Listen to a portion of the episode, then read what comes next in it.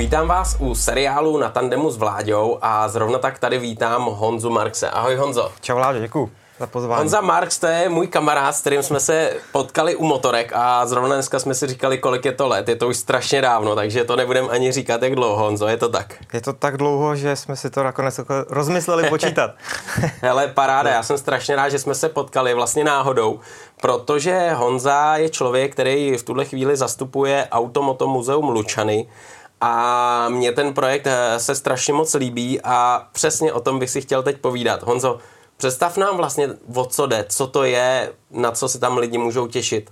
Tak když to zkusíme úplně stručně, tak je to projekt pro radost. Je to projekt financovaný ze soukromých peněz, který pochází z úplně jiného podnikání a pan majitel se rozhodl, že ty peníze využije smysluplněji, než to dělají většinou lidi, kteří takový peníze získají a vydělají a vybudoval nádherný stánek, takový bych řekl jako svatostánek motorismu. Zachycujeme tam celý století, jo, celý průběh 20. století od začátku do konce a je to zaměřeno sportovním směrem. Takže vlastně tam najdeš věci, které jsou políbené sportem, ať už to jsou sportovní produkční, řekněme takzvaně na značkách věci, anebo potom ryze závodní, auta a motorky. Najdeš tam věc z roku 1902 a končíš věcí z roku 2007 a je to nádhera to tam vidět jako vedle sebe všechno. Je to moc hezký. To je paráda, hele, tohle je paráda, protože já jsem eh, tam teda fyzicky nebyl, ale viděl jsem expozici na fotkách a líbí se mi tam ty motorky, líbí se mi tam ty auta, opravdu je to krásný, jak říkáš. Ale když eh, půjdeme úplný eh, začátek probrat, ty jsi říkal, že to vlastně někdo zainvestoval, je to člověk, který není úplně v oboru, zajímá se nebo živí se něčím jiným a rozhodl se vlastně postavit nebo zrekonstruovat a udělat muzeum. Eh, tenhle ten člověk, eh, ten musí mít jako obrovský nadšení a obrovský srdce právě tady k historii eh, motocyklu a aut? Je to člověk, který k tomu má velice blízko. Sám o sobě nemluví, jako že by byl odborník. Je to prostě člověk, který mu se tyhle věci neuvěřitelně líbí. A protože byl v situaci, kdy si mohl dovolit se tomuhle tomu tématu a koníčku o, začít věnovat o, trochu víc a mohl si dovolit ty věci sbírat, tak pověřil mě a mýho dobrýho kamaráda, což byl Michal Tomiška, vyhlášený motoservis Tomiška, tady u nás na severu asi místní vědí. A my jsme panu Dvořákovi začali schánět různě motocykly, auta, které by stály za to, aby si je jako koupil a aby je vlastnil, proto aby z nich měl jako radost a mohl se na ně chodit koukat.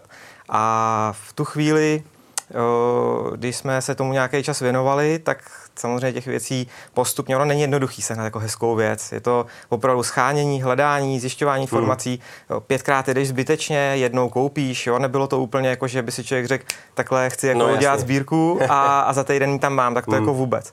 No nicméně pár věcí se podařilo sehnat a začaly chybět prostory, protože garáž, byť byla velká, tak už nebyla dostatečně velká. No a pan Dvořák začal schánět jako nějaký prostor, kam by s těma věcma jako se mohl uchýlit. No a ve hře byly různé budovy tam u nás na Jablonecku a skončilo se u nádherné budovy, která teda byla ale v havarijním stavu. Mm. Je to budova z počátku, 19, pardon, z počátku 20. století, sklárna. Prostě mm. u nás na severu Jasný, velká jinak. tradice skla, takže uh, už to samo o sobě jako nabízelo krásný spojení. Nicméně myšlenka muzea pořád jako nebyla ve hře. Spíš šlo o to vytvořit nějaký prostor, kam ty věci jako umístit.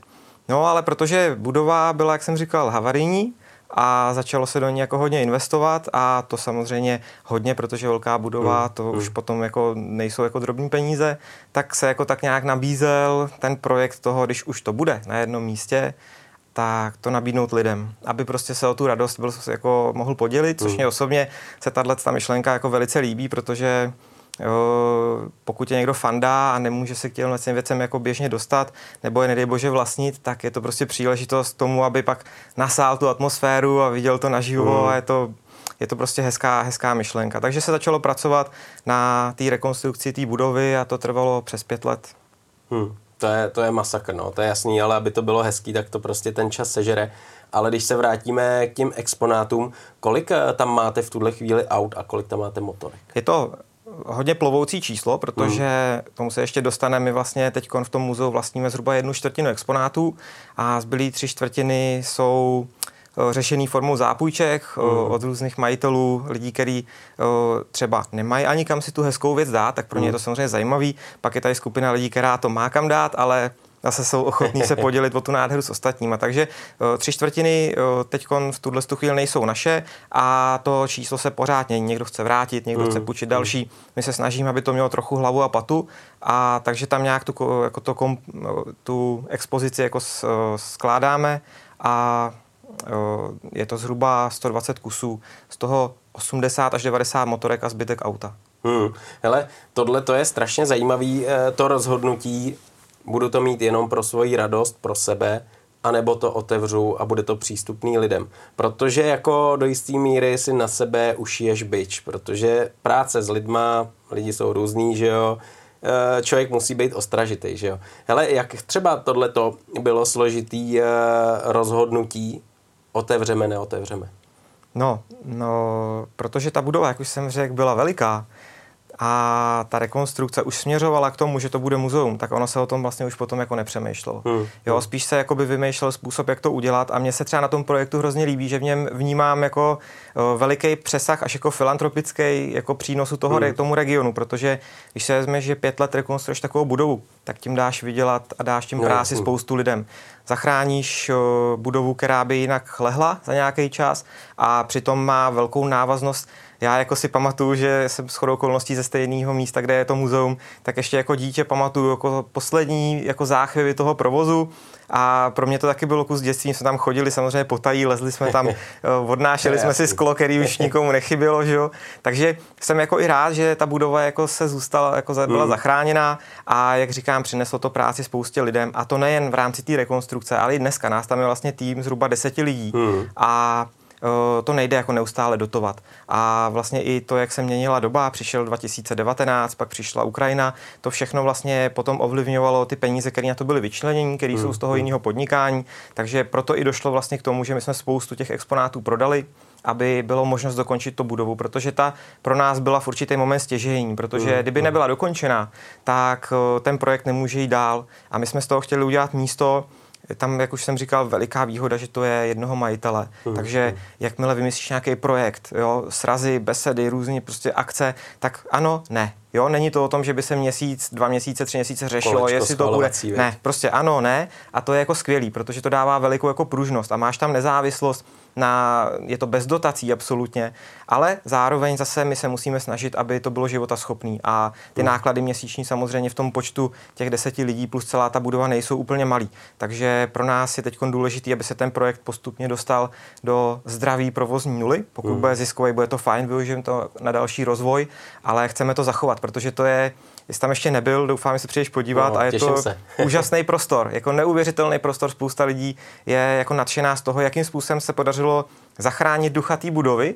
Je opravdu tam přijdeš, nejsou tam pece samozřejmě a tak dále, ale, ale ta stavba je zachovaná, nejsem odborník na tohle téma, ale neuvěřitelně citlivé. A když k tomu dáš ty staré věci, a nové věci. Jo? Je to hmm, hmm. úžasný. Je to prostě má to svoji atmosféru a mě osobně jako hrozně těší, že toho může být součástí, protože to je zkrátka věc, která si troufnu říct jako není, ale rozhodně jako běžná. Je to moc hezký. Hmm. Hele, tohle to je krásný, že jo? To je prostě paráda, protože vlastně jednak nádherný prostory, jednak uh, nádherný motorky, který uh, vlastně člověk uh, hltal už jako malý kluk, to, to je úplně jasný, protože jsou tam takovýhle kousky.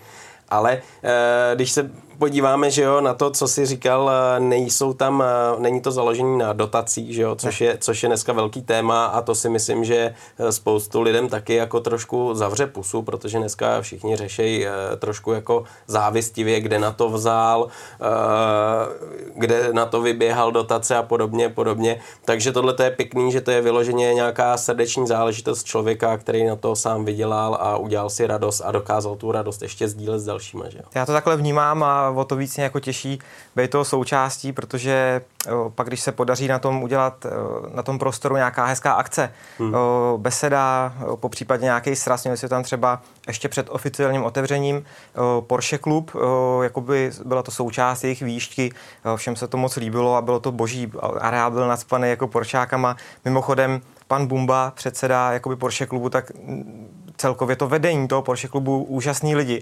Neuvěřitelně jsme se jako lidsky sedli. Hmm. Moc nám pomáhají v tom schánět jako další věci, protože Aha. to jsou taky jako neuvěřitelní fandové. V životě Aha. bych nevěřil, jako že ně, ně, lidi, kteří mají nálepku jako prezident klubu, budou takhle neuvěřitelně jako fajn. Je to super. A hmm. na spoustu lidí, nejen v tom Porsche klubu, ale i jako různě bývalých závodníků, i spousta majitelů, jo, já bych hrozně nerad někoho opomněl, ale třeba tady, když jsme v Praze, tak máme od pana Pavla Toulce, což je aktivní jezdec a závodník a sběratel, má neuvěřitelný kusy, nesmírný rozhled v oboru, hmm. ví, proč jaký motocykl vlastní, má jich jako větší množství, jezdí s nima, závodí s nima, neuvěřitelně skromný člověk a to tě jako fakt jako dělá radost, jako mm. s hmm. takovými lidmi jako spolupracovat a, a, řešit ty věci okolo toho a pak, když tam jde nějaký návštěvník a teď kouká, nevím, třeba od pana Touce máme náhernou Velucetu KTT8, je to motocykl z roku 39, který vlastně ve stejném modelovém provedení dvakrát vyhrál Turistrofy, je to rizí závodák mm. a tak, tak to koukají, že teď jim vyprávíš tu historii tak, tak a vyprávíš jim o tom Turistrofy toho Manu a podobně, tak tak je to prostě boží. Jako fakt ty lidi hmm. získají, vidějí fyzickou věc, dozvědí se nějakou informaci hmm. a, a když ještě tu informaci ty máš s tím nadšením předanou od těch jako majitelů, který to nemají jako investici, jo, nějakou jako strohou, že by řekli, jo, potřebuji ložit peníze nebo něco, ne. To jsou lidi, kteří většinou, který vědějí, proč ty věci mají a pak se to jako zase přenáší dál a teď vidíš, jak odcházejí ty osmiletý kluci z toho muzea nadšený.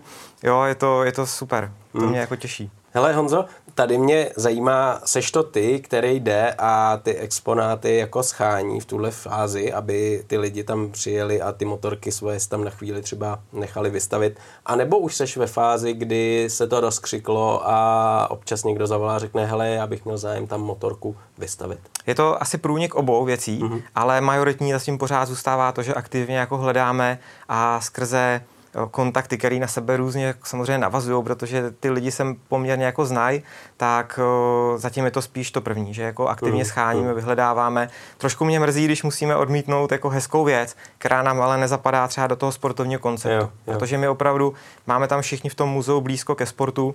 My jsme záměrně aniž bych to jako myslel zle, nechtěli uh, mít z toho jako červený muzeum, to znamená jako socialistickou produkci, javy, čezety, uh, nic proti ním nemám vůbec, ale je to, místo, je to věc, která má v historii bez zesporu jako své místo, ale nás jakoby technicky a jako historicky spíš zajímají věci, které uh, jsou jako řekněme sofistikovanější mm-hmm. než ta běžná mm-hmm. socialistická produkce. Pokud se budeme bavit o závodácích, tak to už je jako věc jiná. Závodní javy, závodní čezety, ano, ano, jasná tam, věc. tam jsou dveře otevřený, pokud mm. kdokoliv vlastní takovouhle věc, budu strašně rád, když se, když se nám tam jako dostane něco, tam už i máme a uh-huh. o, rozhodně jako ano.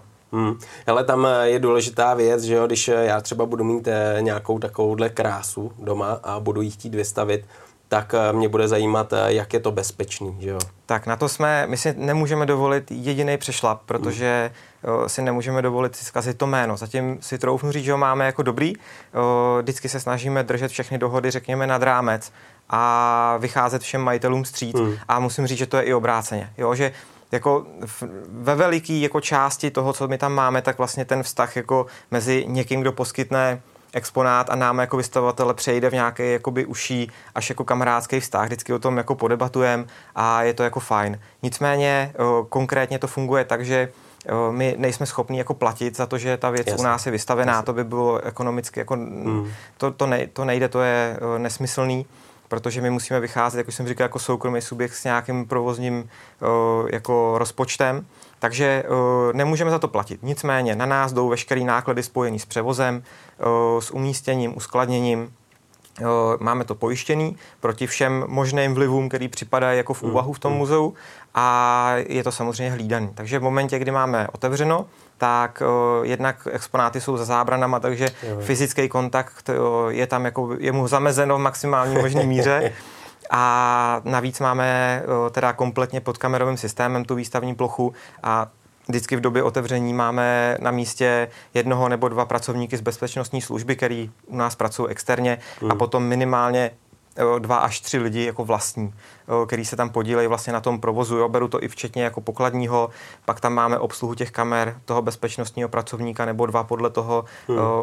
jakou předpokládáme návštěvnost a troufnu si říct, že pokud někdo má něco vzácného, hezkého v nějaký jako vlhký garáž někde zastrčený na sídlišti, tak tenhle ten prostor, který je hlídaný, temperovaný, jo, je to větraný, je to zkrátka jakoby v podstatě ideální místo na to, aby si tam uskladnil mm. hezkou věc, tak potom je pro toho člověka samozřejmě zadarmo. Takže mm. když někdo něco takového jako vlastní, může zvednout telefon, nabídnout a pokud se nám to bude líbit, tak mu moc rádi tam najdeme místo a má jako takový lázně pro, pro tu svoji mm. záležitost, co vlastní. Hele, takovýhle lázně to je určitě perfektní, protože uh, Přesně, je to tam zabezpečený a hlavně jsou tam nějaký stálý že jo, podmínky, které vlastně tím veteránům svědčí. Ano. Jak eh, jsou nároční ty majitelé těch exemplářů, aby uh, ta motorka dostala to a to a to?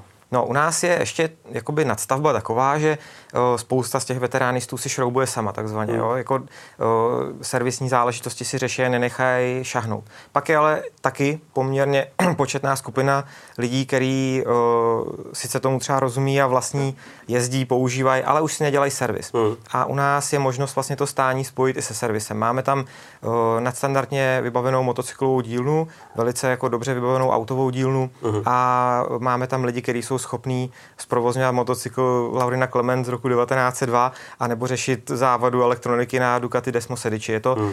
jak už jsem mluvil o tom Michalovi Tomiškovi, tak vlastně ten jeho vyhlášen, trochu říct, že vyhlášený motoservis vlastně přešel celý pod tohle muzeum. To znamená on plus jeho dva další lidi a to jsou kluci, kteří jsou za ty leta fakt vyzkoušení. A my bychom hrozně rádi k ním přidali další, ale zatím jsme nenašli jako hmm. člověka, který by byl tak komplexní, aby, aby byl schopen jako zodpovědně dělat všechno, co po něm chcem. Hmm. Takže pokud nějaký zkušený mechanik už ho nebaví řešit jako vlastní dílnu a to se týká i automechaniků, tak budeme rádi, pokud nám zavolá. Je jich jako málo. fakt potřebujete, že nestíháte, že potřebujete někoho, kdo by tam Zaplať byl. pámbu, poptávka je zdravě dravá, takže hmm. je co dělat a Zejména v té autové dílně si umím představit, že bychom ještě teď aktuálně klidně jednoho, dva kvalitní mechaniky okolo umístili, protože tam ty prostory, je to bývalá sklárna, takže hmm. prostory jsou velký a možnosti hmm. tam jsou taky velký.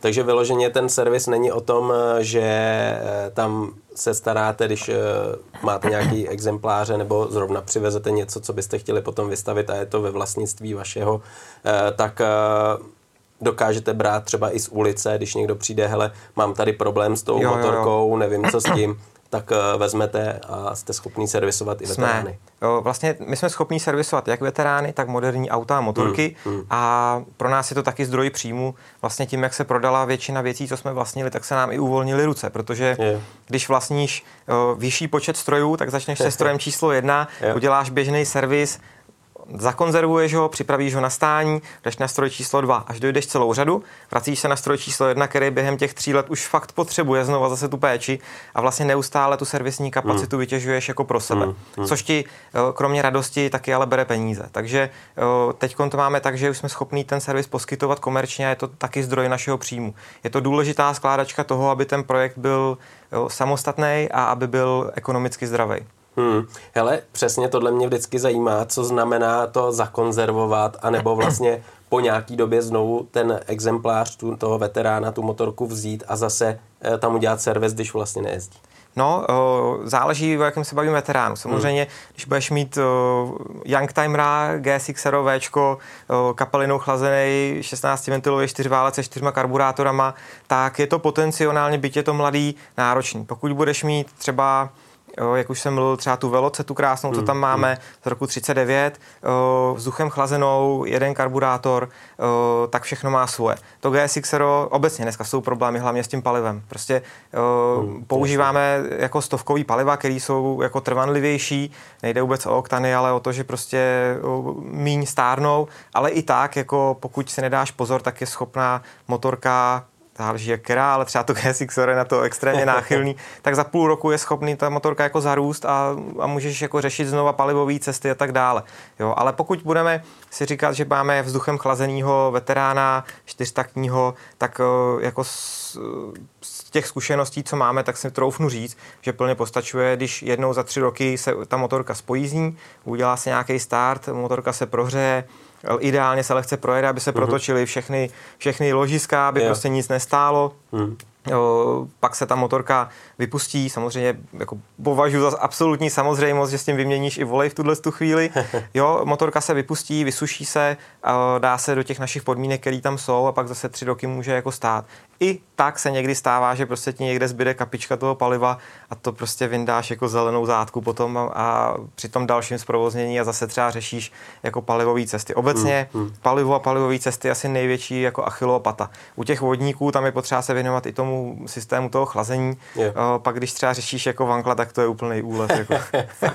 no, to, to prostě měli jsme tam Suzuki RE5 jako uh, Vankla, což je motorka, kterou ani Suzuki už dneska nemá ve svém no, muzeu. Uh, když tam přijdeš a zeptáš se Vankl, tak tě skoro za mama co vyrazej ven, protože oni oni neradí mluví. Uh-huh. Tenkrát to Suzuku málem stálo existenci. Na mu, za mě ale je to uchvatný stroj a, a věc, která má svoji vlastní historii a je na to navázaná spousta příběhů, jako je to, je to zajímavý. No. Každopádně uh, jsou věci, které jdou uskladnit hezky, jednoduše a je předpoklad, že po třech letech přijdeš a jenom naleš benzín, no a pak jsou věci, u kterých se už dopředu počítá s tím, že to bude jako problém. Hmm. Hele, a nádrže ty jsou prázdný? Uh, uchováváme na tuhle tu dobu jednoznačně jako prázdné nádrže a v podstatě jde o to, v jakém stavu se k nám ta motorka nebo auto dostane. No, hlavně se to týká motorek, jako dostane. Pokud máš jako plechovou nádrž a už je takzvaně jako chycená a vyrezlá hmm. a je vyrezlá trošku, tak se snažíme s tím ještě pracovat, necháváme jo. to, vyčistíme to, ale to je výjimečně. Spíš, když už je opravdu vyrezlá, tak se musí vylejvat takovou tou speciální hmotou. Kluci v dílně na to mají už vyvinutý jako svůj postup. Mm-hmm. Uh, to se nám jako osvědčilo a jakmile prostě nádrž rezavá, tak už ji jako nezachráníš. A hmm. uh, když zůstane, je to zvláštní, ale v podstatě u těch veteránů řešíme jenom až na pár drobných výjimek jenom dva druhy nádrží. Buď ty, co jsou úplně jako, ale úplně schnilí, hmm, anebo hmm. jsou úplně nový. Jako je. nechápu, je to samozřejmě tím, jak se ta motorka, jako jestli jezdila, nejezdila, kdy a jak byla uskladněná, hmm, hmm. ale v podstatě u těch young timerů je to hlavně takhle, že buď úplně, jo. anebo úplně dobrý. No a u těch veteránů jako starších, třeba pod 70. rok, tak tam, tam už je to hodně jako individuální. Hmm. Hele, a když máš třeba, nevím, plácnu péráka, který tam někde stojí ve stodole, má čapnutou tu nádrž, vy s tím dokážete něco ještě udělat. Jo, tam právě, jakoby, jak říkám, kluci už mají v dílně vyvinutý postup na mm. vyčištění od té rzy, jo, to pak si tam člověk připadá, jak jo, dlouho se, dlouho se, přesně tak, drink, jo. takže to jako vyšejkujou takovou speciální náplní, která není až tak speciální, ale je na to osvědčená hmm. a pak se to vylejvá. Je to jako standardní postup, každý veteránista si myslím, že s tím má svoje zkušenosti. Jo, takže i s tímhle třeba se lidi z ulice na vás obracejí, že... Taky, jako obecně, obecně je potřeba si ještě říct, že často, jako, nebo často jednou za čas se objeví člověk, který chce takzvaně kompletně udělat auto nebo motorku, jo. ale musíme si jako dopředu říct, co to obnáší, no, protože jasný. kompletně udělat auto a motorku, to se vyplatí opravdu jenom u těch jako echt kousků, hmm. anebo když tam je nějaká opravdu jako zdravá citová vazba jo, hmm. toho majitele na ten stroj, protože to je veliká investice, veliký počet hodin, lidská práce má svoji hodnotu, navíc ještě vstažená do tohohle prostředí a do toho vybavení, co máme, takže nejde jako, nejde jako říct, že když budeme na něčem dělat jako 500 hodin, tak, tak to necháme jako skoro bejt, to prostě nejde. Takže je potřeba si dopředu říct, eh, kdo, kdo a čeho chce dosáhnout. Jasně. Jsme schopní skoro všeho. Teď třeba konkrétně dokončujeme naší renovaci, ještě co jsme si dělali jako pro sebe takzvaně. Eh, Kawasaki Z1300, naprosto šílená záležitost. Šest válců, vodou chlazená, je to vlastně ta největší šestiválcová motorka sériová, co vznikla, 320 kg natankovaný. Mazec. Je to šílený. A pak, když vidíš dobový video, jak na tom nějaký finský kaskadér jezdí po zadním kole, jako, jako kdyby to vážilo 100 kg, tak tomu úplně nerozumím. Ale je to jako úžasná věc. A tam třeba jsme dělali tu repasy o, repase technická a optická, jo? Mm-hmm. vždycky se prolínají do nějaký mm. míry. Jo? Máš motorku, která bude potřebovat hlavně takzvaně rozsvítit, se budeš zabývat hlavně jakoby optikou a mechanika jo. se řeší jenom trochu to, co je potřeba, což byl případ jídla Kawasaki. My jsme ji vlastně celou včetně motoru rozebrali a řešila se hlavně optika, protože mechanika byla ve směs v pořádku. Ale kdybys to spojil i s tou mechanikou, tak to se dostáváme na ceny jako veliký. A to je potřeba si dopředu říct a počítat s tím. Hmm, je, hmm. je, prostě to stojí, bohužel, to stojí velký díl práce a i peněz a ma, o materiálu, tam už je to jako... To je jasný. To je jasný, tohleto já myslím, že kdo eh, renovoval ať cokoliv, tak si dokáže představit a uvědomit, co to všechno obnáší a když máš třeba, nevím, nějakého indiána, kterýho dneska už neseženeš, ale kdyby náhodou, že jo, ze stodoly, tak eh, to je šílený hodin práce a, a vlastně ty musíš být tím materiálem hodně šetrný, takže i speciální postupy, že abys to všechno zachoval, že a tam, tam je strašně náročný se pohybovat uh, v tom, co bylo historicky jako Jo, to je vždycky použi- kapitola sama pro sebe. No. Jako, obecně jako se setkáváme hodně s tím, že je taková skupina, eh, jako, kterou označujeme jako agresivní veteránisti a já naprosto chápu ten jejich pohled a respektuju ho. Zkrátka ty lidi lpějí jako na původnosti absolutně všeho. Ale v podstatě jsme jako hodně tím, kolik jsme tam toho měli a co jsme všechno viděli, tak najít jako opravdu jako vyvážený exponát, který bude historicky jako odpovídat. Hmm. Bude to ještě ta vzácná věc, kterou jako třeba člověk jako hledá a ještě to bude v tom správném stavu. Hmm. Tak to je, to je opravdu sisyfovský úkol. Jako jo. A takže my jsme pak spíš jako rádi třeba, když o, někdo vezme opravdu torzo něčeho vzácného, co má nějaký otisk v té historii motoristický a a vezme to a vrátí to do života. I za cenu toho, že už tam prostě něco nebude původní a podobně, my to vždycky přiznáváme, protože hmm. je důležitý jako si říct, tahle věc byla vytažená z kopřiv a jsme rádi, že existuje znova. Takže už tam nejsou originální blatníky, už tam jo. není originální jo. tohle. Ale existuje. A my jo. se díky tomu na ní teď můžeme koukat a můžeme mít radost z toho, že ta věc vrčí, hejbe se a, a můžeme se na ní třeba i svíst. Hmm. A takže jo, je potřeba Jo, vždycky to takhle jako všechno prezentovat čistě a tak, jak to je. A to, to my se snažíme. Takže když je potřeba jako říct, jedná se o repliku, my tam se snažíme mít naprostý minimum replik, protože prostě se snažíme spíš, aby tam ty věci byly aspoň v tom základu jako původní, hmm. ale může se stát, že třeba my máme Ford GT40 a originální Ford GT40 jako není úplně běžně jako dostupný. Takže tam ta replika je na místě, protože když vidíš ty rozsvícené dětský oči, no tyjo, to jsem viděl ve filmu a teď, jo. jo a teď zvedneš třeba kapotu vzadu a vidějí ten motor, že jo, tak, tak to je jako nádhera. Takže tam by bylo jako škoda říct, nechcem Forda GT40, protože to je replika, že jo. Hmm. Takže a navíc je replika, replika. To, co máme my, tak jako odpovídá originálu jako neuvěřitelně a je to krásný se na to kouknout. No, takže jo, můžeme dlouho řešit šroubek a šroubek, anebo mít radost z toho, co vidíme. A hmm. my se snažíme najít v tom nějaký průnik, protože co jde sehnat originální a původní, tak se o to vždycky snažíme, ale když třeba řeknu ještě, když jsme u těch replik, tak jsme teď byli u úžasného člověka. Pan Vratislav Hromádko, člověk, bývalý závodník, Jo, dneska už v podstatě jakoby důchodce, ale mentálně asi tak 18-letý člověk. A já ti můžu říct, že když jsem tam byl, tak mě normálně, já jsem úplně zamrz. To prostě nepochopíš. Jako pán má neuvěřitelné znalosti ve všem, mm, jo, mm. protože chtěl. A krom toho, že je úspěšný ve svém biznisu velice, tak se rozhodl, že si postaví repliku uh, ČZ 354 válec. Prostě legendární, že Pudilova no, no, konstrukce, no, no, no. Která, kterou navazoval vlastně na, na pana Valtra, na tu jeho školu. Tak je to takový, takový vrchol vlastně té čtyřdobí jako naší závodní motorky, bájný, že jo, hmm. prostě vidlico no, třeba no, A on postavil prostě v soukromých podmínkách, jako v úvozovkách amatér, Máš prostě repliku, která ve všech ohledech je jako lepší než originál. Ale pozor, podle originálních plánů. Yeah. Jo. A teď tam u něj seš, teď tam vidíš všude rozházený ty hliníkový nádrže, odlitky motorů. Jo. A teď vidíš, že o tom jako vypráví. A to, to, to prostě Až to není jako možný. Prostě to, jo, vím si, že by si postavil motorku. No, Když si postavit motorku, tak se jako naučím slévárenství, naučím se metalurgii, naučím se konstrukci motorů, že? A, a, teď prostě si postaví motorku a, a pozor, on nemá jenom čtyři válec, on staví jedno válce, jako Česet Walter a tak, jo. A to, když vidíš, tak musím říct, Ty, že to je, to normálně to je něco neuvěřitelného. Takže taková věc tam u nás má místo, protože originální česet jako neseženeš, ale o, replika, která je vyrobená podle originálních plánů a ještě preciznější, mm-hmm, protože my se mm-hmm. s tím mhm. taky úplně dvakrát jako nemazali, byl to závodák. No, a ještě když nám pan Hromádko jako vyprávěl o tom, jak byli na závodech Bohužel se nespomínám na okruh, byl to nějaký velký okruh v Evropě, kam byli pozvaní vlastně všichni, včetně Agostýnyho s Agustou. Mm. Byli tam tehdy konstruktéři, jakoby slavní těch značek, že všichni tam byli a teď se sešli u té čezety. Říkal, koukám na motorku a tam 8 nebo 6 starých pánů, že jo, 70, 80, oblížej, ukazují. A tak přijde a co? A oni se z nich vyklubali jako šéf konstruktéři, jako Benelli, že jo? MV Agusty aha, a podobně. Aha, aha. A úplně z toho byli hotoví. A on teda udělal ještě to, že ta česeta byla uh, uvažovaná i do plný třídy pětistovek. Oni ji převrtali na nějaký neplnohodnotný objem, ale pořád to vycházelo z 350, protože samozřejmě tam zase bylo spousta jako politického vlivu, který to celý hatil a to všichni vědí, to bylo i v javě. No a uh, tak on udělal teda jakože plnotučný půl litr, Mimochodem na brzdě nabrzdili něco přes 100 koní. Na pětistovku prostě vzduchem chlazenou vidlice, šílený otáčky.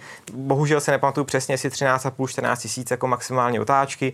No a pak jeli vedle té půllitrové Agusty a, a předjížděli Agostýnyho, že jo pan Hromádko říkal, no, dědek to ještě umí v zatáčkách, takže tam nám ujel, ale na rovině, když jsme okolo něj jeli, tak to byl hezký pocit. No. To a když mu pak řík... jenom kroutí hlavu. No a pak, když právě říkal, když jsme bavili v depu, že jo, a, a obecně tam ty lidi říkají, no my jsme měli informaci, že nějaký amatéři postavili repliku a ono to je lepší než fabrická motorka, že jo. A takových lidí, ne, že bych bylo spousta, ale není jich málo. Hmm. A když pak je tam, jako vidíš v souvislosti s prací v tom muzeu, tak to tě neuvěřitelně nabíjí a jako je to fakt zážitek. A když pak ho můžeš zprostředkovat i těm ostatním lidem, formou toho, že se to dostane do té expozice nebo jim o tom pak něco povyprávíš, tak eh, je to jako hezký. A většinou ty lidi jsou nadšený a odcházejí jako spokojení. No, to je pecka. Vidějí. To je pecka. A teď je, pro tebe musí být hrozně těžký vlastně, nebo těžký ne, ale když vlastně je to představuješ a vyprávíš o tom běžným návštěvníkům, tak je to vlastně jako jednoduchý, že jo. Ale když tam přijde nějaký odborník, jako jsou tyhle ty machři, co jsou... Tak to vlastně... začne, vá, začne váznout jazyk. Viď? Jo, jo, jo je, je, je, to tak.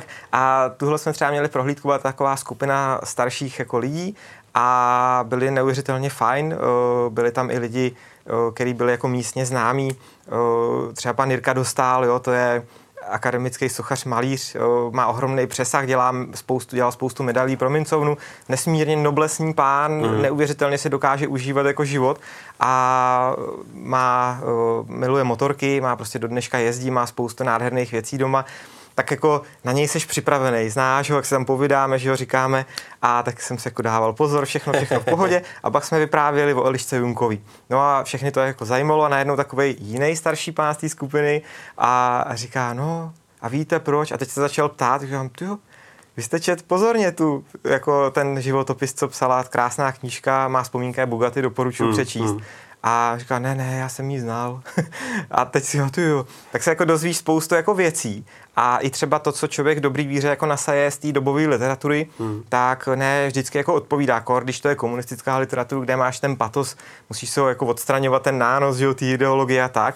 A taky ne všechno tehdy mohli jako napsat tak, jak to bylo.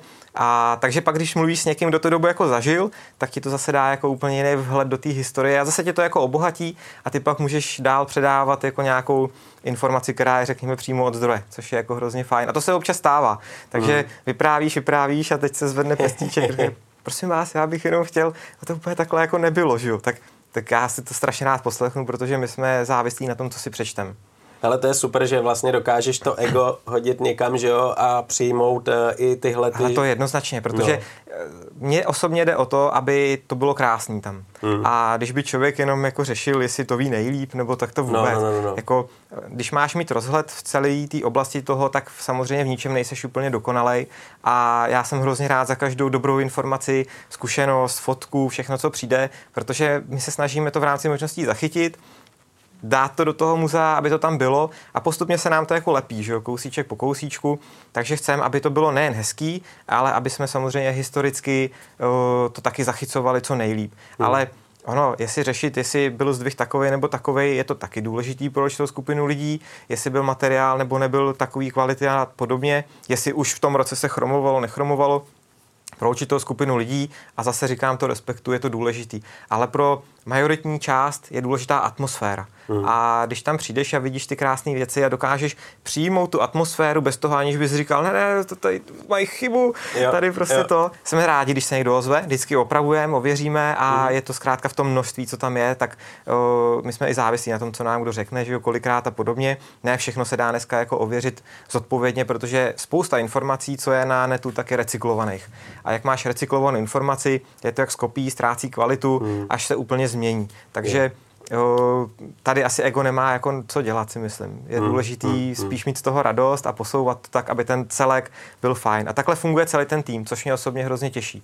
Hmm. Hele, my něco trošku pamatujeme, ale pořád jsme ještě jako mladěši, když to tak vezmeme vůči těm veteránům, co tam stojí, že jo, co tam máte vystavený, tak eh, pro tebe muselo být strašně jako náročný tohle všecko nastudovat, eh, ponořit se vlastně do tohohle oboru a právě čerpat a získávat ty informace. Veď? Hele, to je takový paradox jako životní, že vlastně já, když jsem byl na škole, další škole, další škole, tak vlastně to, co jsem tam dělal, na co jsem využíval ten čas, že jsem pod lavicí měl 80% času otevřenou knížku, časopis, katalog a četl jsem si tyhle věci, protože je. mě to prostě z principu hrozně zajímalo. Hmm. No a pak přišel nějaký reálný život že jo, a, a věci, takže se ty knížky, časopisy na chvilku zavřely. Mezitím jsem si já osobně vyzkoušel vlastnit jako spoustu, hlavně motorek, to je moje jako srdcovka. A a teď se ten kruh jako uzavřel a najednou se objevilo místo uh, jako k dispozici, kde vlastně požadovali, nebo bylo potřeba to, co mám já, nebo má to spousta lidí, ale měl jsem to i já hmm. a já to nikde jinde nevyužiju. Hmm. A to je vztah jako hmm. k tomuhle k tomu tématu a dejme tomu, že když jako 20 let čteš o těchto věcech a vyzkoušíš si řekněme, velký počet motorek, tak něco nasaješ. A to není věc, která by šla jako za měsíc jako dohnat. Jo? A takže já jsem spoustu posapomněl samozřejmě a tak a teď jsem jako šťastný, že vlastně jak se uzavřel ten kruh, tak to můžu nasávat znova a ještě hmm. jako, že ty věci vidíš a mluvíš s těma lidma, ty se zazvoní telefon a ozve se tam bohouš poslední, že jo, ty jo, volá bohouš poslední, tak to je jako super. A tak se snažíme, aby i pak to, ta atmosféra v tom muzeu byla takováhle jako uvolněná a aby to bylo o té radosti. Hmm. Protože si vážím toho, že takový místo jako vzniklo a že je možnost tam tyhle ty věci tou nenásilnou, radostnou formou jako sdílet. Jako je to hezký, no. Nebo aspoň hmm. já z toho mám radost teda. Hmm. Ale jedna věc je byla, jak jsi zmínil, že jste museli exempláře, exponáty vlastně prodat některý. A další věc je, že některý zase musíte schánět, že jo. Jak je náročný tohleto uh, vlastně si v hlavě utříbit, eh, chceme tohle, tohle, tohle a jít za tím a schánět a určitě to není záležitost jenom uh, jako domácí České republiky, ale světového vlastně okruhu. Zatím, jako jsme na to, pořád na, hlavně na tom českém rybníčku, mm-hmm. je to daný i tím, že o, nějaké nabídky třeba ze zahraničí jsou, ale narážíme jako na ty praktické jako náležitosti. Pojištění je. na cestu, mm. jo, o, všechny ty věci, když to pak poskládáš do toho balíčku a měl bys přivízt byť krásnou věc na měsíc nebo na dva a budeš tam mít jako neadekvátní náklad, pojedeš do Holandska zpátky, tak to už by muselo být jako něco opravdu jako extra. A protože jsem zjistil, že tady u nás v Čechách je spousta krásných věcí. Postupně jako se prošlapávají ty cestičky a, a přicházíme na další kontakty. Zaplať pámbu, jako reference na nás jsou jako podstatě, co se týká majitelů, tak je jenom jako pozitivní, což hmm, jsem moc rád a, a pracujeme na tom opravdu, jako že když něco slíbíme, tak se snažíme to vždycky jako dodržet a, a mít tam ten přesah, ne jako, že jsme si něco napsali, ale opravdu jako máme zájem s těma hmm. lidma vycházet samozřejmě. No, takže O, není to úplně jednoduchý skloubit, jako co kdo, respektive co do kdy ještě máme a co budeme vystavovat, kdy co odjede. Hmm. A takže já říkám, že jsem jako o, průměrný manažer, průměrně jako znám ty věci, ale všechno umím aspoň průměrně, takže nějak s tím materiálem musím prostě výjít a nějak si s tím naložíme. No. Mm, a hmm. naštěstí nejsem tam na to sám v tomhle směru, takže všechny jako nedostatky, opomenutí a co napáchám, tak, tak mě zase jako se podržíme navzájem v tom týmu a takže se snažíme, aby to bylo fajn a zatím to fajn je, tak mm. doufám, že to bude i do budoucna. Mm. Ne, nevidím zatím důvod, proč by ne, lidi chodí čím dál tím víc, což jsem moc rád, moc si toho vážíme a jsou spokojení ve směs. Takže to je ten základ, aby prostě to přinášelo radost. Proto říkám, za mě to je projekt pro radost a jsem rád, že to tu radost jako dělá. Hmm. Hele, uh, byly nějaký ty exponáty, kterých jste se vlastně museli zbavit, uh, abyste získali peníze na tu rekonstrukci, který tě teďkom strašně mrzej a říkáš si, ty jo, to byla osudová chyba, že jsme to prodali, nebo to bylo tak dobře zvážený, že jste se s tím docela jako srovnali? Hele, my tam uh, jako osudová chyba bych asi neřekl, protože my jsme si uvědomovali, proč to prodáváme. Dneska máme hotový funkční krásný prostor, který je alfa a omegou protože ten prostor se relativně daří jako naplňovat hezky. Hmm, hmm. A kdybychom ho neměli, tak vlastně tady teď nesedíme a nepovídáme si a měli bychom tam jako uzavřených pár věcí a nebylo by to ono. Takže Určitě toho nelitujeme, navíc spousta těch věcí tam zůstala, ale jsou samozřejmě jako záležitosti, které se nám teď nedaří sehnat zatím.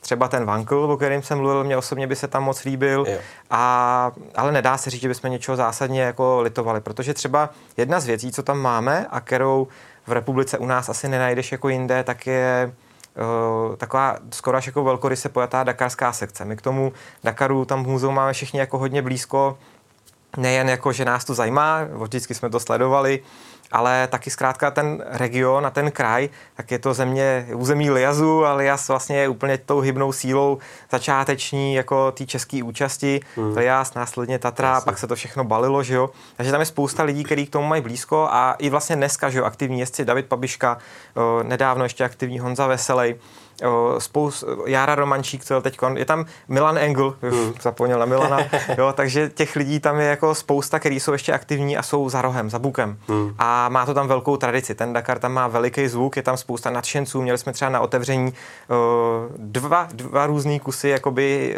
historických liasek, které byly zrenovované na základě nějakých jako těch základů, které se zachovaly, hmm. těch původních aut, že jo, Moskal, Joklík a všechny tyhle jména tam jako bydlej. Takže to je místo, na kterém pracujeme. Nebylo jednoduché vyšlapat si tu cestičku. Úžasný, bez výjimky jako úžasní lidi, ty Dakaristi, když jsme jednali s Pepou Macháčkem, s Davidem Pabiškou, s Honzou Veselým, dneska už bohužel jako se snulým Olinem Bražinou, který tam u nás má dva stroje, tak tam jako cítíš prostě to neuvěřitelné nadšení a zapálení pro tu věc. A vlastně ty věci, co máme, tak to nebylo jako, že bys otevřel inzertní server, zavolal, jo, našel mm. si tam, vybral si, to, to ne. Jasný. Takže třeba než jsme získali tu čtyřkolku od Pepi Macháčka, v čemž nám pomohla třeba zase kladná reference od toho Olina Bražiny a podobně, tak to nějaký čas trvalo. A to jsou věci, které jsme si nechali. Ty se neprodávaly, takže dneska tam je Doufám, že počítám správně, ale 12 strojů, které jsou opravdu jako autentický z toho Dakaru. A ty jsou vaše v tuhle chvíli? Uh, myslím si, že čtyři máme zapučený, uh-huh. řekněme tak jako dlouhodobě, uh-huh. a zbytek je náš. Takže uh-huh. takhle to řeknu. To, co my jsme nakoupili do Dakaru, tak jsme neprodali. To jsme Jasně. tam prostě nechali. K tomu přibyly nějaké věci, jako, že tak jako se postupně nabalili, za co jsme moc jako rádi. Kdyby někdo měl něco dakarského, moc to rádi uvítáme. A tuhle expozici do budoucna bychom chtěli jako dolaďovat. Chtěli jsme tam zpracovat nejdřív historii toho afrického Dakaru ročník po ročníku, aby pokud to člověka bude zajímat, tak aby si měl jako ještě víc co číst, než co tam je teďkon. Hmm. Takže to bychom postupně chtěli rozvíjet a doufám, že to je neoddělitelná součást, která bude takovým opravdu stálým stavebním kamenem té expozice, protože je to jako krásný, když to tam pak vidíš na jednom hmm. místě. Hmm. hmm. A je i jako historicky takový hezký, když tam máš třeba 2007, poslední africký Dakar, první Davidova účast na Dakaru jako Davida Pabišky a uh, má tam tu svoji KTM červenou a vedle stojí uh, DRZ 400 od Ivo Kaštana, která ty motorky stály spolu tehdy ve 2007 na startu a v cíli a teď tam stojí jako vedle sebe.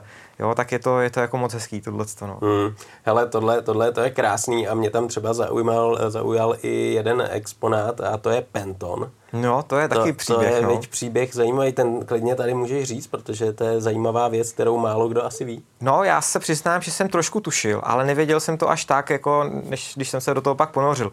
Jeden ze sběratelů, eh, který s náma spolupracuje, tak uh, pan Bušek, uh, za což moc děkuju, protože od něj, máme, od něj máme spoustu krásných věcí, hlavně co se týká toho motokrosu Endura a jednu dakarskou motorku, tak uh, nám nabídnul Pentona. Já jsem samozřejmě registroval, když třeba možná taky čet životopis od Květoslava Mašity, že jo, to je taky absolutní jako legenda, pro mě nepochopitelný příběh, jak někdo může desetkrát za sebou zvítězit v prestižní třídě, jako 350 toto je jako úlet absolutní. To není možný, Navíc to tehdy vlastně bylo mistrovství světa, protože to se hmm. ještě jako nejezdilo, že jo, a všechno bylo v Evropě, jo, takže to je jako úžasný. No a když čteš tu jeho knížku, jak tam narazí, že jo, motocykly Penton, jo, leh, lehoučký motocykly Penton, tam myslím doslova bylo napsáno. No a ono to bylo tak, že Penton to je jakýsi američan závodník, o, trošku vizionář, který se dostal do nějaký životní situace, kdy ty motocykly pro něj začaly být jako majoritně důležitý, protože překonával nějaký jako ztrátu v rodině a podobně. A, a tak jako jezdil po té Americe a říkal si, co bych potřeboval. A řekl si, potřeba bych, já nechci jako těžkou motorku, tak jak byly v tu dobu všechny Endura byly stavěny jako robustně, vycházelo to ještě generačně z těch starších, že jo, to. Mm, mm. No a tak řekl si lehkou motorku, ovladatelnost, lehkost, základ, jako motor nějaký. A tak přišel, hledal výrobce a našel ho v KTM. KTM v tu dobu tak nějak začínala offroadový program, jako fakt tam byl jako 50, 80. vůbec to nemělo nic společného s tou KTM, jaký známe dneska. No a pan Penton přišel a řekl, chci vyrobit takovouhle motorku a tady vám dám peníze na vývoj. No a KTM byla jediná fabrika, s kterou se domluvil a, a udělali tu novou generaci těch motorek, to znamená opravdu jako subtilní, lehoučký, primárně jako ovladatelnost a tak. No a mělo to velký obchodní úspěch, vlastně v Americe Jo, KTM následně začala si podle tohohle z toho mustru dělat i svoje věci, netuším, jak to měli mezi sebou domluvený, mm, mm. ale došlo to k tomu, že KTM vyrostla, Penton, tuším, 8, 9, 10 let prodával v té Americe Pentony, prodal jich hodně, udělal tam jako velký zastoupení a až došlo k tomu, že ta KTM ho jako pohltila. Hmm. Myslím si, že to tenkrát nebylo úplně jako v bílých rukavičkách, ale, ne, ale, ale zase jako, že by to bylo úplně unfair, to tak to taky ne. Prostě Aha. bylo to takový jako, řekněme, eh, dneska bychom asi řekli jako zdravě sebevědomí, prostě ho koupili, a ta rodina Pentonu, jestli se nepletu, tak do dneška vlastně bydlí těsně vedle té centrály KTM jako pro tu Ameriku. Takže nebejt pana Pentona a jeho objednávky v KTM a jeho peněz na ten vývoj, tak je otázka, jestli bychom dneska uh, tady měli pana Piera, no, nevím. Si ta oranžová by byla tak dominantní no, no, no, vůbec, je, že jo. Třeba by ale... se to stalo i tak, ale mm, těžko říct. Jako, těžko jo. říct, jako všechno ta myšlenka, se pro něco, že jo. Je to zajímavý příběh, netušil jsem, že je až takhle hluboký. A v rámci jsou jako toho, že jsme jako hledali informace k tomu Pentonu, tak jsme pak do toho takhle jako pronikli. Ono to samozřejmě třeba nemusí být úplně takhle jako černobílý, jak to teď říkáme, jasně. Ale, ale zhruba ten princip jako tam je a je to jako zajímavá informace, když se vezme, že KTM vlastně jako co je víc dneska v Evropě, jako motorkářská firma, jako hmm. výrobce motocyklů, no.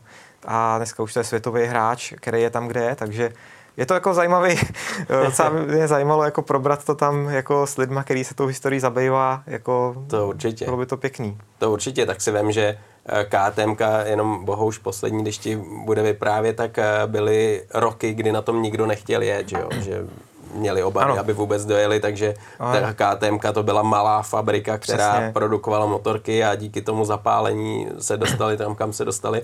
Ale ještě ten Penton, když eh, vlastně jenom přiblížíš lidem, kteří teď eh, nevidějí třeba fotku, eh, terénní motorka, vzduchem chlazená. Ano, je to vlastně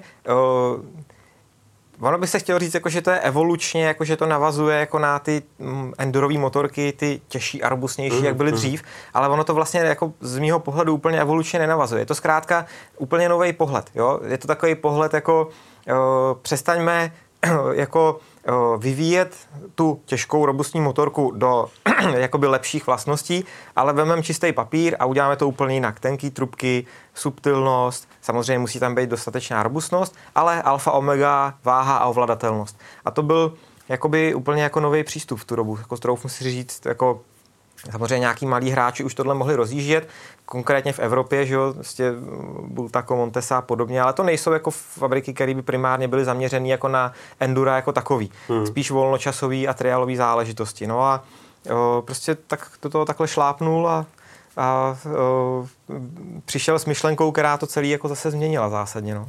Honzo, když eh, tam máte vlastně tyhle ty parády, tak eh, je jasný, že lidi přijdou a vyloženě e, máš třeba zpětnou vazbu, že jdou za nějakým konkrétním kouskem nebo se jdou podívat e, tak nějak na tou celou expozici? No, většina těch návštěvníků tam jde na tu celou fakt jako je to spíš, a jsme za to moc rádi, je to jako místo, kam chodí lidi jako s dětma hmm. a je to takový, jako že tam přijde rodina, podívá se, někoho to zajímá víc, někoho méně, takže pro děti máme třeba tam takový dětský koutek, aby bylo jako místo, kde se můžou trošku jako zabludnout a vyřádit se a hmm. nechat hmm. tatínka přečíst si to, co se tam píše k tomu, co ho jako zajímá a nechat si ho to prohlídnout. Takže spíš se jedná o takový místo, který je pro celou rodinu je to i pro veteránisty logicky, ale, ale nemusí se jako lidi vůbec bát s dětma tam přijít, myslím si, že budou nadšení. Máme tam i formulový auta a to je taky věc, která samozřejmě ty děti jako nadchne, že formuly mm. jo, a tak, takže máme teď třeba na, to už jsme ale v autech, takže to si nebudeme rozebírat. Máme tam spoustu jako zajímavých jako věcí, které ty děti zaujmou. Mm, takže mm. Není, není důvod se bát tam s nimi jít. Je to, je to vše, pro všechny, všichni jo. si tam najdou to svý. Ale my jsme se bavili už o tom Pentonu a já se klidně vrátím teď ještě k další motorce, která mě tam zaujala, tak to je DKV 250. To je motorka taky strašně zajímavá, myslím si, že je docela raritka, že ji tam máte. Jo, to je od pana Samohila, zase půjčený, za což mu děkujem a je to technický úlet naprosto. Jako, když se vrátíme do té doby, bavíme se o letech třeba 35 až 39 eh, do začátku druhé světové války, tak eh, vlastně když to vezmeme jako trošku komplexněji, tak Auto Union a DKV, DKV tehdy vlastně největší motocyklový výrobce na světě, tak oni to byli takový výkladní skříně toho režimu. Mm. A to byl v tu dobu v Německu. A když se oprostíme od tohohle z toho nánosu jako té politiky a, a těchhle z těch jako ošklivých věcí, tak nám zůstane věc, která je technicky a technologicky naprosto jako uchvatná, aspoň z mýho pohledu. Oni zkrátka postavili motocykl, který je koncepčně teda jako dvoudobý, je to dvoupístový jednoválec, to znamená, že to má společnou spalovací komoru a má to na stejný klikový hřídeli ještě další píst, který není pracovní, Aha. ale vytváří přetlak. A Hezky. ten přetlak se ve správně jakoby načasovaný moment dostane do toho sání v momentě, kdy už jakoby je uzavřený ten spalovací prostor, nebo se respektive je možný ho naplnit pod tlakem. No a je to vlastně takový interní přeplňování pístovým kompresorem. Jaký to má zvuk? No, to je právě to, že jako pamětníci říkají, že to je jediná motorka, která kdy byla slyšet až v Anglii. A tam je jakýsi místo na trati, kde se drží plný plyn proti kopci a uh, pak je asi tuším 80 km vzdušnou čarou do nějakého anglického města a, a když tam Ewald Kluge, což byl jezdec e, špičkový německý mistr Evropy mimo jiný, tak uh, když tam držel plný plyn, a nadělil druhýmu ve třídě 11 minut, což je jako to naprostý úlet, tak to, prej, tak to prej bylo slyšet až v tom městě. No. Říká se, že to je jeden z nejbestiálnějších zvuků vůbec. A když jsme budeme u nějakých parametrů, tak eh, v té eh, nejnaladěnější tovární uh, variantě. Ta motorka ve obsahu 250 kubíků v roce 38 jela přes 180 hodně bez kapotáže. Takže to mi to přijde... To nechtěl brzdit, vej? Ne, to ne, ale oni to tak jako měli, že jezdili hlavně rychle a nebrzdili.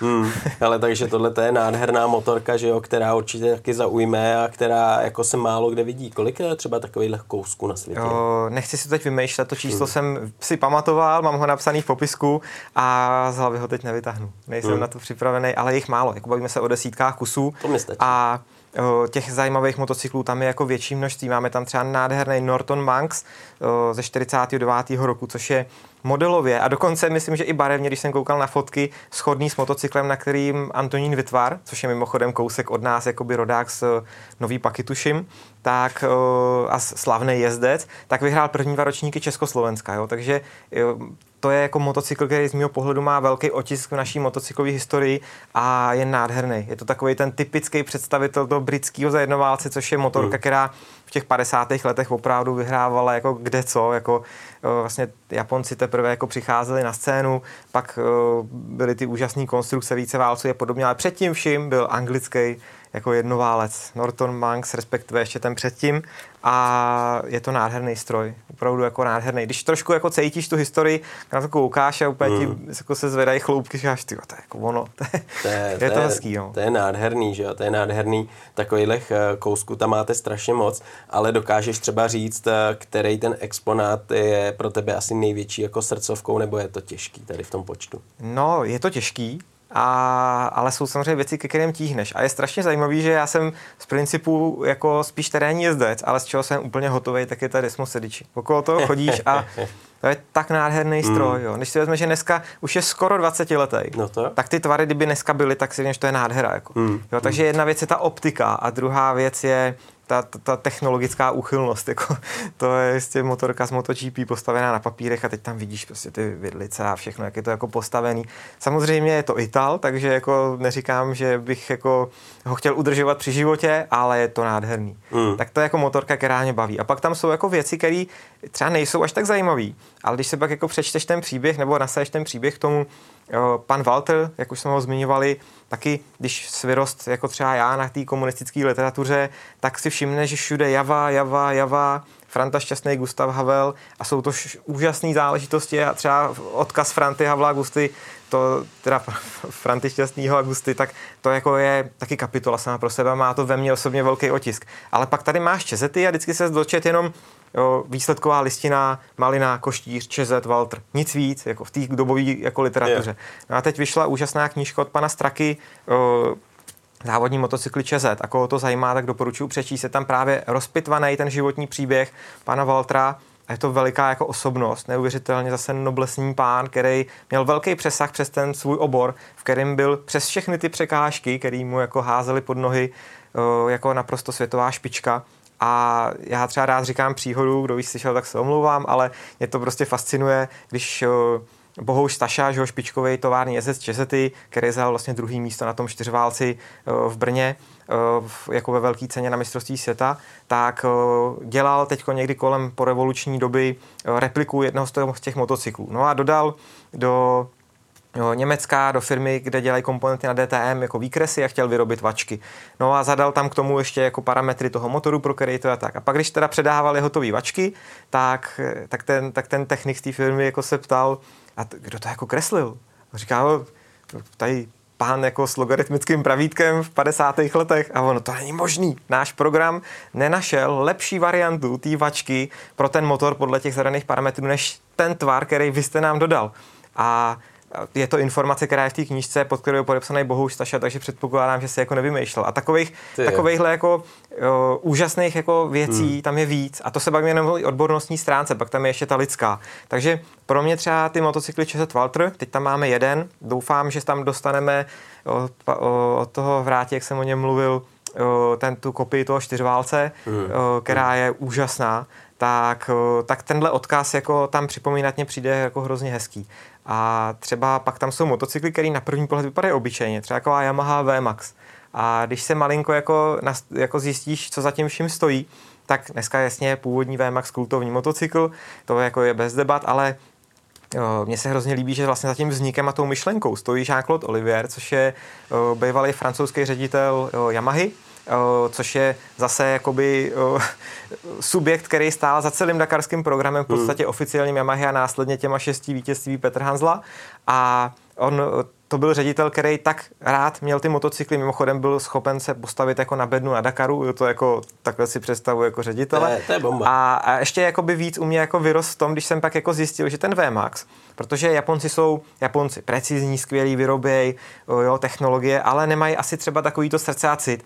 No a oni, protože viděli, co dělá s tím Dakarem, tak přišli a říkali, Jean-Claude, my jsme potřebovali motorku pro Ameriku, jako pro Ameriku. Mm-hmm. A on říká, jo, že jo, zatáčení, brždění nikoho nezajímá. Prostě musíš být první na další křižovatce, že jo? Všechno do pravýho úhle. No, takže takže prostě vymyslel VMAXe a tehdy to byla nejrychleji akcelerující motorka na světě, 145 koní v roce 85. Nebrzdilo to, nezatáčelo to, jo, ale prostě čtvrt míle uměla tak dobře, že když vzal Yamahu R1 přelomovou z roku 98, prostě totální bomba, že 177 kg, 150 koní, prostě úplně zase svět otočený na ruby po Farbladeu, co byl 92. No, tak ta, tahle R1 na té čtvrt míle je o 0,2 vteřiny rychlejší. To není moc. A a mně se jako líbí, že někdo takhle dokáže jako přečíst tu mentalitu a postaví jako mm. tu motorku tomu národu, té kultuře. Jako jo. Jo. A pak vidíš ještě promofotku dobovou, jak jede po zadním kole, v obleku, bez helmy, v černých brejlích a usmívá se do objektu. Tak takhle bych si představoval jako ředitele. Ale tohle je paráda, protože vždycky tam musí být to srdce a on je to no. potom vidět a když tam není, tak prostě třeba technicky můžeš mít ty parametry sebe lepší, ale ano takový to, co tam potom cítí někdo, kdo se na tom sveze, tak to tam není, viď? Přesně, a to je jakoby i případ tý Desmosediči, jakkoliv jako naprosto zbožňují japonský motorky, tak když se koukneš jako na tu sezónu 2-3, 2-4, jak tam Capirossi jako trápil tu Hondu jo.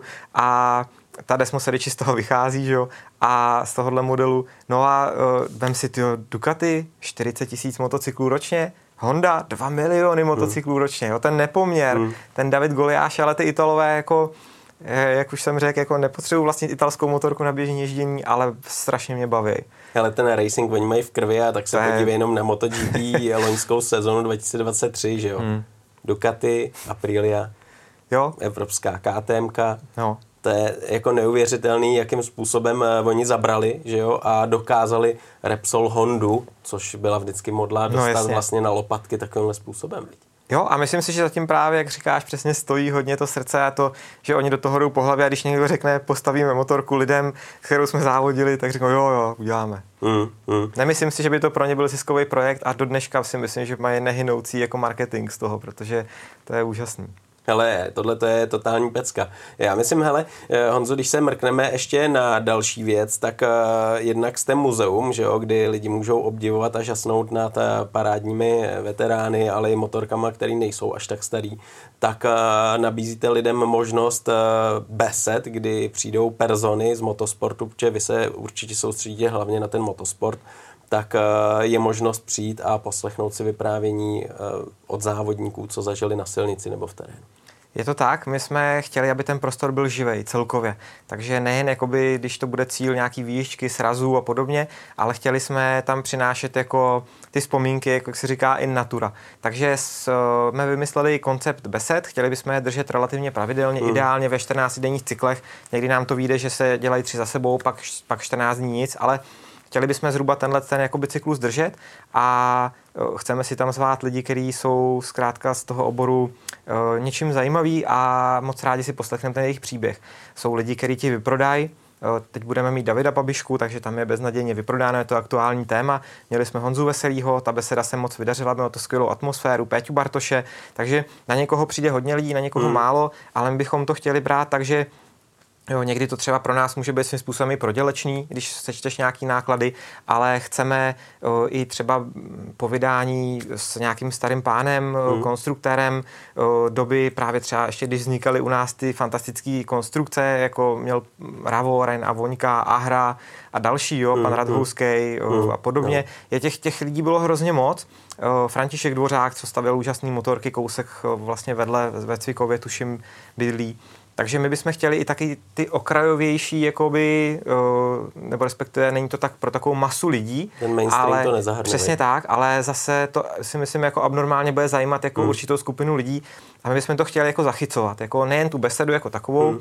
ale po porodních bolestech, kdy z první besedy jsme měli úžasný obrazový záznam bez zvuku, což je na besedu málo, tak, tak se tak prokousáváme, aby jsme to měli jako zpracovaný hezky a doufám, že tyhle rozhovory budou už plnohodnotně zachycovaný a potom dávaný jako na YouTube nebo nějakou další jako platformu, protože o, i s odstupem času, bohužel, jako když se na to koukneme opravdu jako takže si nebudeme mazat med kolem huby, tak ty lidi tu nejsou věčně.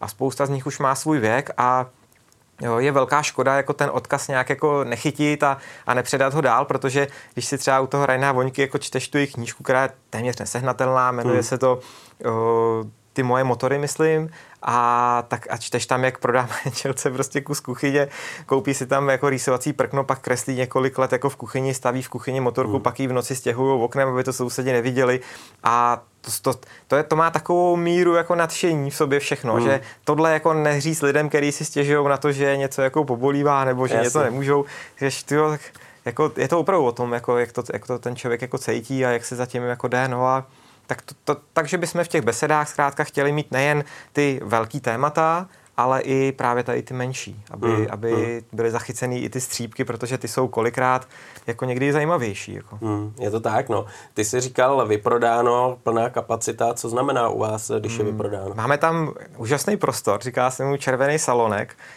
to protože tam je šest červených aut a je to jako opravdu hezký, hezký místo, kde je zhruba kapacita 100 lidí na sezení. Je. Máme tam jakoby takový menší pódium, takže je to jakoby i, že to je jako přehledný místo, že i když tam je těch 100 lidí, tak jako relativně vidíš. Hmm. Je tam možnost velkoplošní televize, promítání a tam pořádáme ty besedy. Jo. Jo, takže ten prostor je na to krásně tam Jo, je, je úžasný a navíc je ještě jako eh, vyvýšený nad to muzeum a je z něj průhled do všech těch podstatných částí, takže tam jako sedíš a, a můžeš se koukat jako okolo sebe ještě tam jsou ty krásné červené japonské a italské auta. Hmm. Takže je to hezký místo a to samo o sobě stojí za zhlídnutí a když ti tam pak ještě vypráví někdo něco zajímavého, tak je to pěkný. To je jasný. Hele, eh, já jsem si všiml, že tam je i kavárna, takže je to vyloženě i spojený s tím, že můžeš přijít dát si kafe, což asi dneska jako lidi vyžadujou, ale plní to vlastně i takový multikulturní prostor. Víc? Jo, je to, ta kavárna je otevřená teda víc než muzeum. Muzeum mm. máme pátek, sobota, neděle. Mm. Kavárna kromě pondělí je celotýdenní je teda samozřejmě ve stejném jako stylu. A co je zajímavé, tak eh, když vás tam bude obsluhovat eh, pán takový hubenější, eh, milej, tak to je pan Kakrda a asi všem není potřeba jako říkat, to se motá okolo Dakaru a podobně, tak tohle to jméno nějak jako připomínat. Není to přímo závodník pan Kakrda, je to jeho brácha, ale ten se tam jako líbí ta návaznost, protože on kolikrát jde po tom muzeum a říká, jo, s tím jsme jezdili, jo, tohle jsem taky a tak je to takový jako fajn, že i ten kavárník není jenom kavárník, Hezky. ale taky má jako co říct k tomu. Mm, ale pecka. Honzo, závěrem se tě zeptám, teďkom určitě máte nějaký vize, že jo, není to tak, že teď to jede, teď se to zakonzervuje, takhle to bude fungovat, ale jsou vize a nějaký představy, kam byste se chtěli posunout, kam byste to chtěli rozvést. Můžeš třeba prozradit něco, co, co, na co se můžeme těšit a co My chceme, čeká? aby ten prostor nebyl pořád stejný. Takže ono to je daný z principů už tím, jak se ty věci přirozeně obměňují, protože mm. jsou na nějakou dobu půjčený, tak eh, my chceme pracovat na tom, aby tam bylo co nejvíc opravdu těch nejhezčích věcí. To je běh na dlouhou trať a chceme to rozvíjet jako neustále, jakoby zlepšovat tu kvalitu těch exponátů, které tam jsou. A další věc je, že bychom chtěli pořádat tematické výstavy. Teď právě jednáme s tím eh, Porsche klubem, že bychom mm, tam mm. udělali, to se týká teda aut, ale zmíním to eh, jako tematický koutek eh, konkrétně k Porsche. Za nějaký čas ho vyměníme za jinou značku a hodně spolupracujeme s Road Racingovým muzeem v Hořicích. Teď budeme mít čtyři motocykly od nich jako takovou, řekněme, detašovanou výstavu Jasně. a tam je ten potenciál veliký, protože oni samozřejmě zase o, mají spoustu úžasných kontaktů hmm. a spoustu úžasných strojů, Jasně. takže bychom chtěli tam dostat potom ještě víc tady těch rizích a i jako aktuálních třeba jakoby závodních motorek. Ale celkově se snažíme, aby když tam návštěvník přijde po třech měsících, tak aby opravdu jako pocitoval změnu a měl na co koukat. Takže zkvalitňovat a obměňovat. Takže to je takový jako závazek do budoucna, který je téměř nevyčerpatelný. Mm. Hele, z Hořic eh, je to jak daleko k vám? Mm, je to, co by pionýrem dohodil, je to fakt kousek. Mm, je to mm. nějakých 70 kilometrů. Mm. Takže když by někdo vyrazil do Hořic na závody a chtěl jako si to potom ještě, jako že by měl málo, tak samozřejmě je to v podstatě hodina a čtvrt cesty na motorce i hodina. to, je, hele, to je jako dobrý tip, si myslím. Každopádně ještě úplným závěrem, eh, já vždycky, když tady někdo přijde takhle z motobranže, tak se ho zeptám, co on a motorky. Já vím, že ty motorky eh, máš rád, jezdil jsi na motorkách, potkali jsme se jako novináři u mm-hmm. motorek, že jo, je to už dávno hele, eh, máš vůbec čas teďkom na svůj koníček a na, na ty svoje motorky a vytáhnout nějaký ten terén nějak a trošku se zabahnit?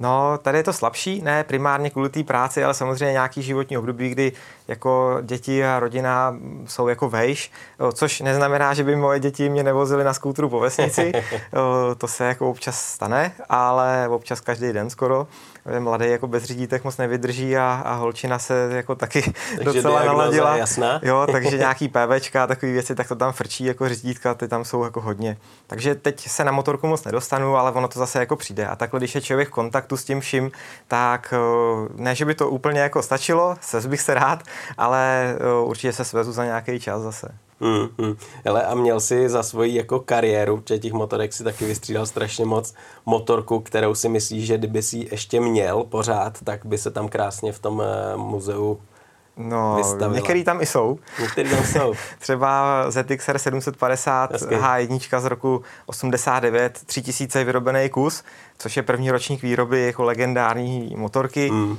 Má ohromný charisma teda. Mm. A je to jedna z mála silnějších motorek, kterou jsem vlastnil jako relativně terénní jezdec, ale tu právě když jsem jako vyzkoušel, tak jsem ji nemohl dát z ruky, asi dva roky jsem ji vlastnil. Teď je v muzeu. A je tvoje? A není už. Není. Teď už, teď už je, teď už je jinýho majitele, Jasně. ale pořád tam na něj jako občas chodím koukat. Mm, je to, mm. Má to ohromný charisma, jako, i když to stojí a když to vrčí, tak to už vůbec.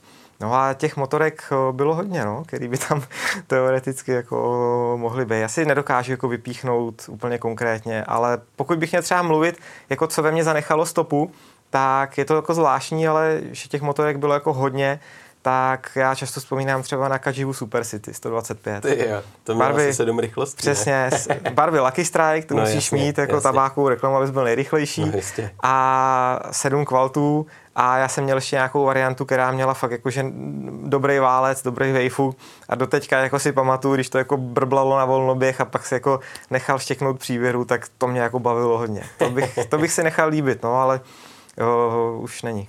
Hmm, hmm. Ty jo, no tak to je paráda. Já teďkom ti poděkuji za to, že jsi dorazil, že jsi udělal čas. Určitě jsi mě teda nalákal, abych vyrazil a zajel se tam podívat, takže tohle určitě chci vidět, no a budu vám držet celýmu muzeu, celý partě, co tam jste, ať vám to všechno šlape, klape ať tam máte krásnou expozici, ať máte spoustu spokojených eh, návštěvníků. Ale děkuju a děkuju moc za pozvání, jsem moc rád, že jsem tady mohl být a něco k tomu málo říct, protože o, si toho moc vážíme, že jsme takhle díky vám i teď vidět u vás pořadu, na který já moc rád koukám, se přiznám. Honzo, já taky moc rád díky, díky ať se daří. Ahoj. Taky, ahoj.